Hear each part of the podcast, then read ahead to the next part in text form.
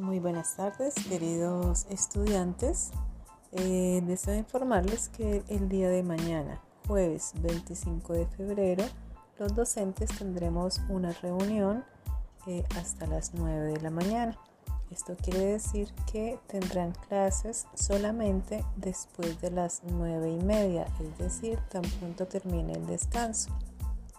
Muchas gracias, feliz tarde.